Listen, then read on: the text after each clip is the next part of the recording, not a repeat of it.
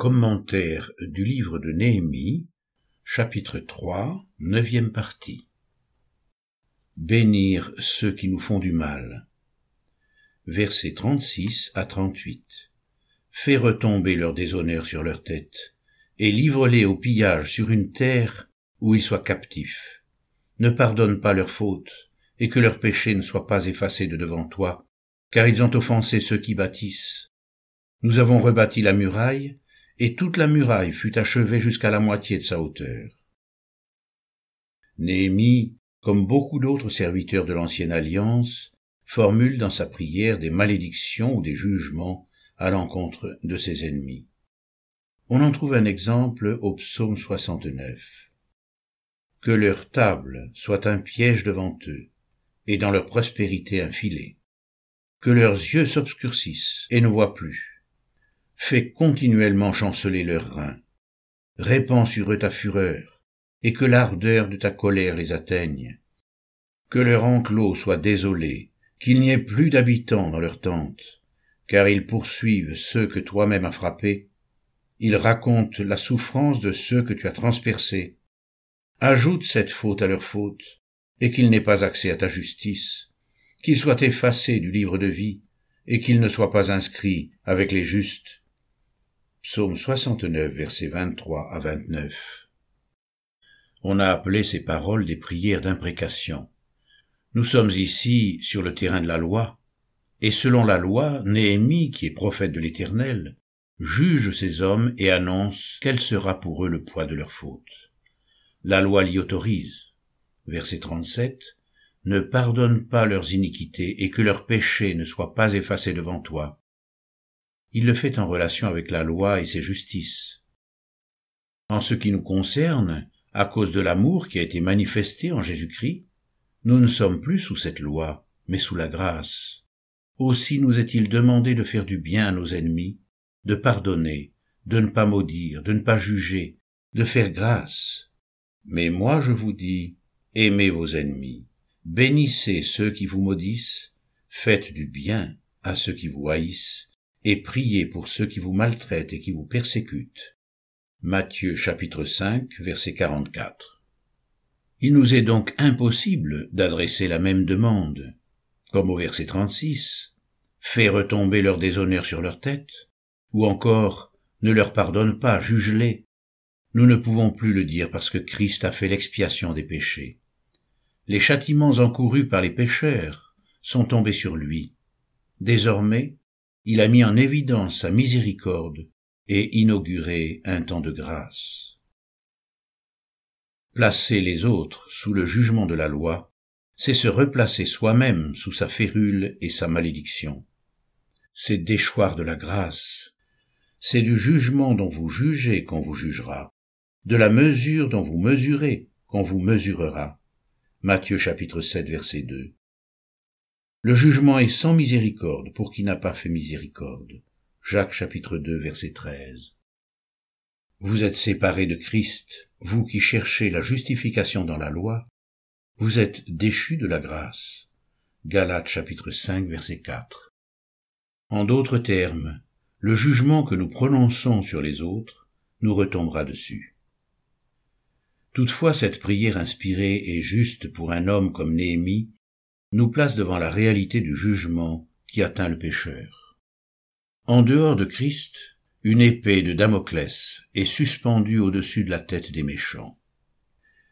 Ignorez-vous, frères, je parle à des gens qui connaissent la loi, que la loi régit l'homme aussi longtemps qu'il vit?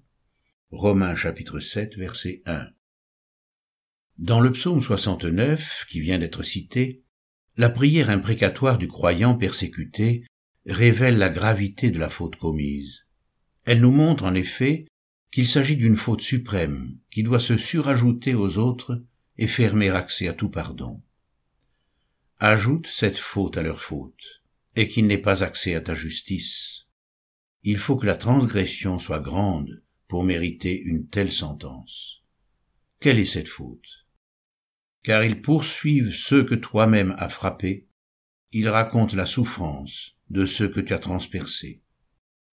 En réalité, poursuivre ceux que Dieu a lui-même frappés, c'est surenchérir au poids de leur châtiment. Et la façon d'agir dénoncée là, non seulement va à l'encontre de la bénédiction de Dieu, mais elle ajoute encore une surcharge de peine à la souffrance de ceux qui ont déjà été punis par Dieu. À cela s'ajoute l'attitude odieuse qui consiste à raconter la souffrance de ceux que Dieu a transpercés, c'est-à-dire, dans le sens entendu ici, à se gausser de la souffrance des autres, à se glorifier des jugements qui les frappent. Il est ici question d'une des fautes les plus graves dont il soit fait mention dans la Bible. C'est une disposition orgueilleuse, méchante et vengeresse du cœur. Elle se traduit fréquemment par cette pensée « Il souffre, mais c'est bien fait pour lui ». Il est dangereux de se substituer à Dieu dans l'exercice de la justice, car la colère de l'homme n'accomplit pas la justice de Dieu. Jacques chapitre 1, verset 20. On court même le risque de s'opposer finalement à sa justice parfaite. Gamaliel, au moment où on cherchait à condamner les apôtres, s'est lui-même abstenu de tout jugement et a donné ce conseil « Prenez garde, de peur de vous trouver en guerre contre Dieu. » Actes chapitre 5, verset 39. Ne courons pas le risque de nous opposer à Dieu en jugeant ses enfants. C'est faire peser sur eux le joug de la loi en les condamnant. C'est leur fermer la porte de la grâce.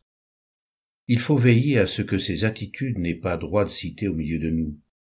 Ne médisez pas les uns des autres, frères. Celui qui médit d'un frère, ou qui juge son frère, médit de la loi et juge la loi. Or, si tu juges la loi, tu n'en es pas l'observateur, mais le juge. Un seul est législateur et juge, celui qui peut sauver et perdre. Mais toi, qui es-tu qui juge le prochain? Jacques chapitre 4, versets 11 et 12.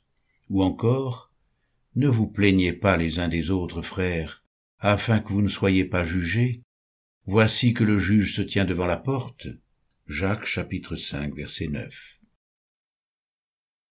L'enfant de Dieu va agir selon ce qui est écrit dans l'épître aux Romains.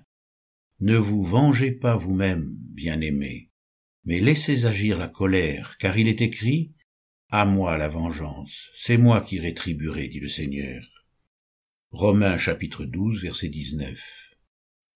Dans la deuxième épître à Timothée, l'apôtre Paul nous montre une application personnelle de sa doctrine à ce sujet. Lorsqu'il annonce « Alexandre le forgeron m'a fait beaucoup de mal », il laisse à Dieu le soin de juger son adversaire.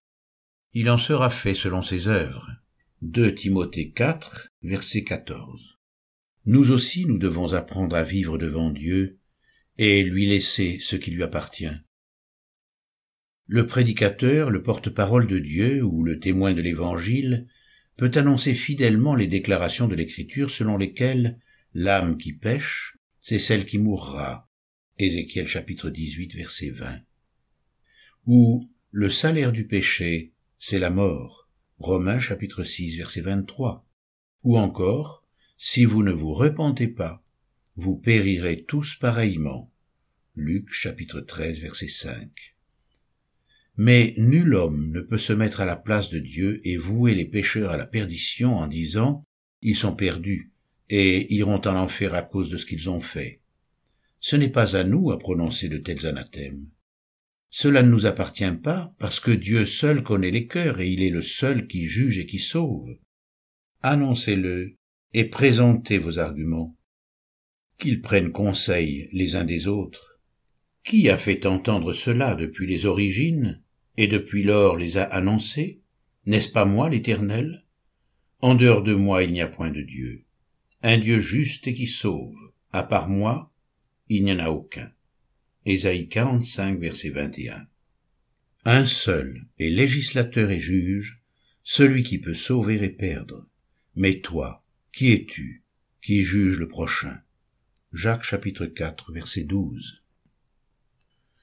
Il y a une grande consolation et beaucoup de repos à ne pas avoir à juger les autres, à ne pas avoir à décider si tel ou tel est perdu ou sauvé. Quelle paix dans cette soumission qui ne se prononce ni sur le salut, ni sur la perdition des hommes.